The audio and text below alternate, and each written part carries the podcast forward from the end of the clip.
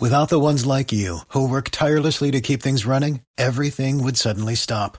Hospitals, factories, schools, and power plants, they all depend on you. No matter the weather, emergency, or time of day, you're the ones who get it done. At Grainger, we're here for you with professional grade industrial supplies. Count on real time product availability and fast delivery. Call clickgrainger.com or just stop by. Grainger for the ones who get it done. Yeah, Oh, Derrick is go. on the line there now. All right, uh, let's get Derrick on the phone. Derrick, how are you, sir? Hey, hey, thanks for having me. Yeah, sorry, our uh, our hotline screwed up. Um, all right, so all t- good. tonight the show Joe Exotic before he was king airs on Investigation Discovery, and uh, this is this is exploring uh, Joe Exotic's childhood or after that. Uh, childhood, young uh, adulthood, um, and into his early years uh, after opening the zoo. Yeah, absolutely. It's basically trying to answer the why. It's a prequel to the Tiger King series, Yep. and we're trying to figure out how how Joe Exotic came to be, quote unquote, Joe Exotic. Now, now, what is his first entry into into uh, the animals? Into the, where is he introduced to the animals?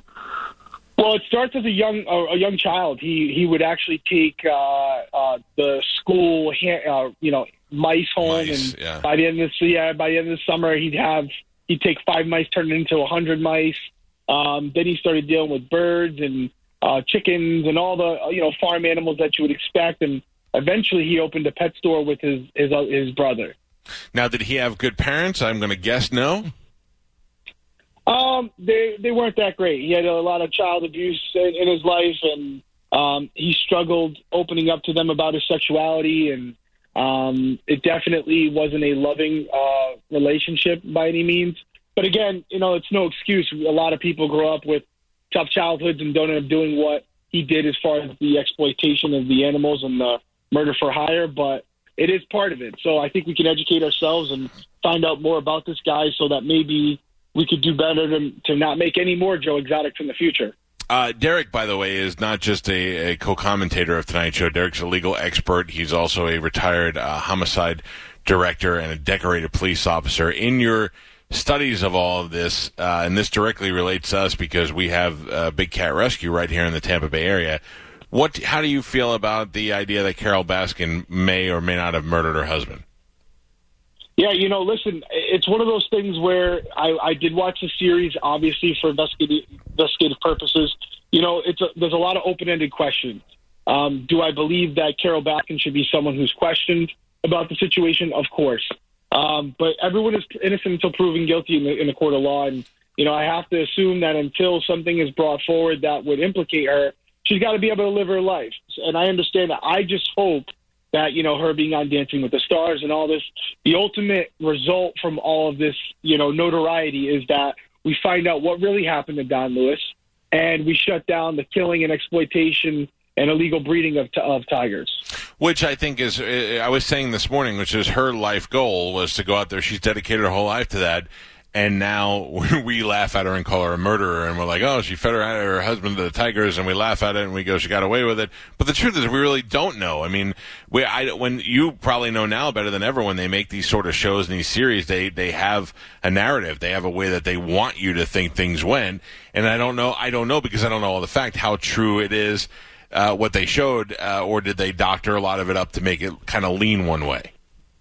Yeah, I mean, it's, it doesn't even have to be doctored. You- It could just be, you know, leaving certain elements out that may discredit what they do show. Like, for one one example would be, you know, the obviously the alleged, uh, um, fra- you know, fraudulent will that was signed. You know, Right. the, the forgery that was completed. I was sorry, I was losing my word there. But um, it's one of those things where was it because she killed the guy or was it just some shady dealings financially? I don't know. Not from just watching a Netflix special, and that's why I reserve judgment. I let the facts and circumstances ultimately guide me to my conclusions, and I really focused for this special on Joe Exotic and not so much Carole Baskin. Carole Baskin, I think, is mentioned maybe twice in the entire episode uh, Now- because there's so much of that already out there. Let me ask you about Joe. Now, one of the things out of all the crazy things that were in the first Joe Exotic series, uh, I mean, everything from him and the fake country music and all that stuff.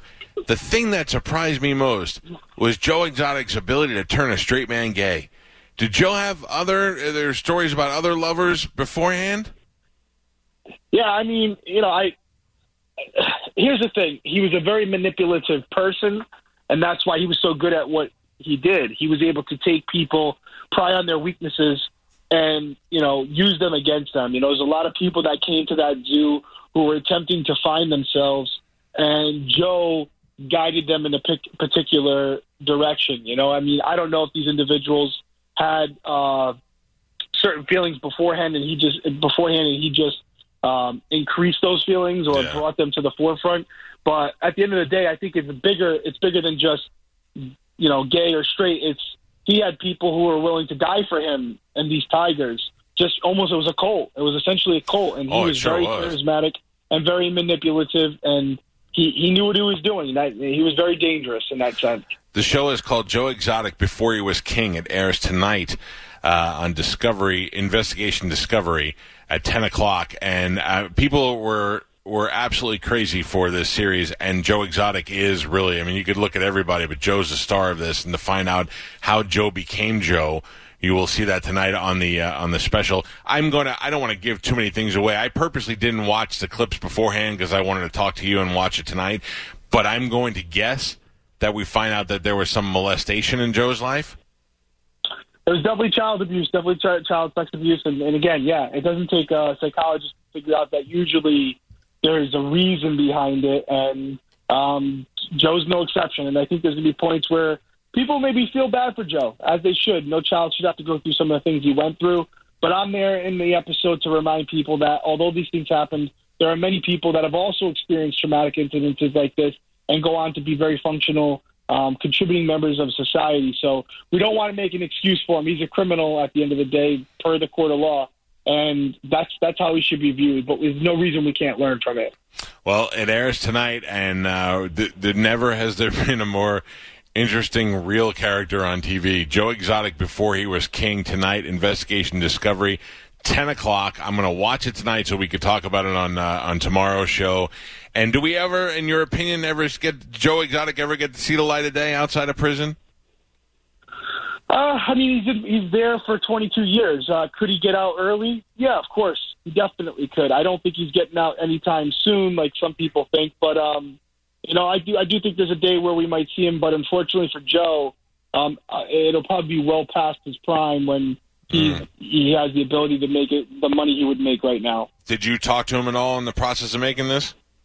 No, they you know we talked about it. I have really no interest talking to him. As you alluded to earlier, he's a very manipulative person, and regardless of what I presented him with, he would have an excuse. So yeah, I'd rather base my opinions off the court case and not what's coming out of his mouth. Plus, he might turn you gay. He does that to people. nah, you know, listen, listen. Again, I, I, whatever, whatever what someone's sexuality is has nothing to do with me. I'm there for what do you do if you're if you're if you're doing something wrong or if you're not. And there's no crime against being gay. There's definitely a crime against killing tigers, and it's definitely a crime against ha- trying to have a woman killed twice. Yeah. So that's that's what I'm focused on. Well, I'm interested in checking it out. Derrick, thanks for being patient with us today. Appreciate the call tonight.